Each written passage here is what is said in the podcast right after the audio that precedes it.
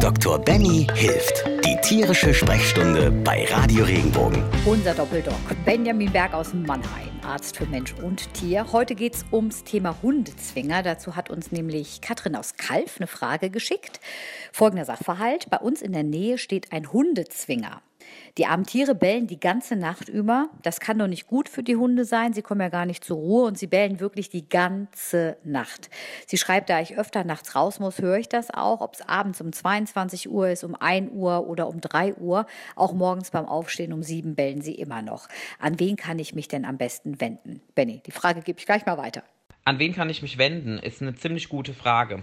Hier muss man erstmal voraus schieben oder vorausstellen, dass die Zwingerhaltung vom Hund auch eine sehr komplexe und heikle Angelegenheit ist.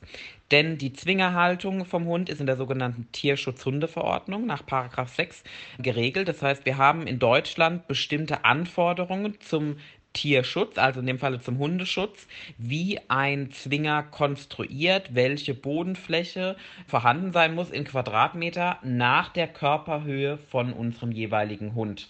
Gleichermaßen wird da auch geregelt, inwiefern der Hund sozusagen, wenn mehrere Hunde miteinander ähm, vergesellschaftet werden, wie viele Bodenfläche man dann weiterhin zur Verfügung stellen muss und unter welchen Umständen ich eine Zwingerhaltung nicht umsetzen oder nicht durchführen darf. Worauf wird denn bei so einem Zwinger genau geguckt? Gibt es zum Beispiel auch Regelungen, wie, also wie das Grundstück auch gestaltet sein muss und die, die, das Material, also das Material, in dem zum Beispiel der Zwinger gebaut wird, muss zum einen gesundheitsunschädliches Material beinhalten. Das heißt, zum Beispiel gibt es ja ganz oft Gitter, die zum Beispiel auch so Zinknasen oder was enthalten. Dann ist es so, dass es keine Schmerzen oder auch Verletzungen verursachen darf. Es muss leicht und sauber sein. Es muss auch schnell gesäubert werden können. Trocken vor allem Dinge natürlich auch. Und es ist auch genauso so, dass der Hund Hund auch Sichtkontakt zu anderen Hunden haben sollte. Das heißt, es geht ja natürlich auch darum, wie man die Zwinge auch anordnet miteinander. Also hier gibt es so viele verschiedene Aspekte, die auch wirklich bewertet werden müssen. Da kann man eigentlich auf die Frage nur sagen, hier muss man sich ans sogenannte Veterinäramt wenden. Wo sitzen die in der Regel?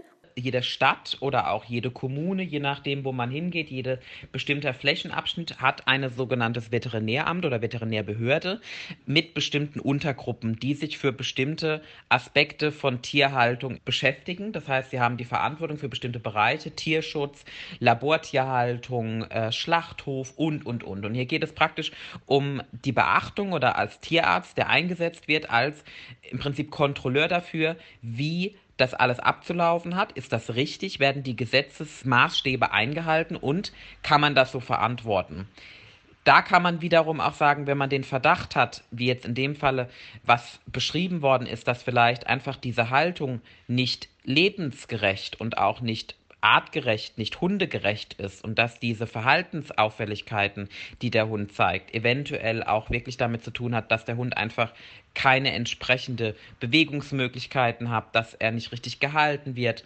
Das kann man natürlich das Veterinäramt überprüfen lassen. Das Veterinäramt kommt in der Regel vorbei, begutachtet es, gibt dann Rückmeldung auch an denjenigen, der es gemeldet hat. Das kann man auch anonym machen und kann dann entscheiden, muss das entsprechend angepasst, muss es verändert werden. Wird das nicht der Fall, kann man auch theoretisch den Hund entwenden. Also hier gibt es verschiedene Möglichkeiten. Aber das obliegt dann dem sogenannten amtlichen Tierarzt vor Ort.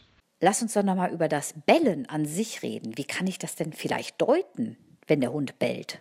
Bellen ist immer eine, eine Art Hinweis darauf, dass der Hund natürlich etwas kommunizieren möchte. Das heißt, auch wenn er nicht zur Ruhe kommt, kann das natürlich eine ganz andere Ursache haben. Das heißt, ist es permanent der Fall zu bestimmten Uhrzeiten? Hier wurden ja bestimmte Uhrzeiten genannt. Das heißt, es kann auch einfach sein, dass es ein Ritual ist, dass der Hund es praktisch zum Beispiel morgens um 7 Uhr macht, weil er halt dann immer sein Frauchen oder sein Herrchen sieht. Zwingerhaltung muss prinzipiell nichts Schlimmes sein. Und wir müssen auch so ein bisschen das Bild davon wegzukommen, dass Zwingerhaltung einen grundsätzlich negativen Aspekt hat. Eine Zwingerhaltung kann sehr schön sein für bestimmte Hunde, auch gerade sehr große Hunde wie Kangale oder Docken kann das viel schöner sein, als im Haus zu leben und praktisch bei jedem Rutenschlag eine Vase zu zertrümmern. Das ist zum Beispiel auch der eine Grund. Es gibt aber auch immer noch Hunde, die eine Funktion haben. Das heißt, der Zwinger ist praktisch ihr Zuhause und sie können sich darin auch ein Stück weit zurückziehen. Das ist ihre Höhle. Das heißt, man muss hier in dem Falle auch bedenken, dass Bälle nicht unbedingt etwas Negatives sein muss. Also am besten vielleicht jetzt, bevor man direkt den, den Aufruf macht zum Veterinär, Veterinäramt zu gehen, würde ich einfach mal vorbeischauen bei den Besitzern, würde mal fragen, was da denn los ist, ob man sich da Sorgen machen muss im Sinne von, oder auch halt den Störungsaspekt. Das kann natürlich auch sein, dass in dem Falle hier eine Störung vorliegt von der Nachtruhe. Aber ich glaube, offene und ehrliche Kommunikation hat uns allen schon viel weitergeholfen. Wenn das nichts hilft und Sie ein ungutes Gefühl noch haben, dann können Sie ja mal mit dem Veterinäramt Kontakt aufnehmen. Zwinge an sich ist aber oft nichts Schlimmes, habe ich auch wieder was dazugelernt. Wenn auch Sie eine Frage an unseren Dr. Benny haben, immer gerne. Wir freuen uns drauf über regenbogen.de. Wenn dir der Podcast gefallen hat, bewerte ihn bitte auf iTunes und schreib vielleicht einen Kommentar. Das hilft uns sichtbarer zu sein und den Podcast bekannter zu machen. Dankeschön.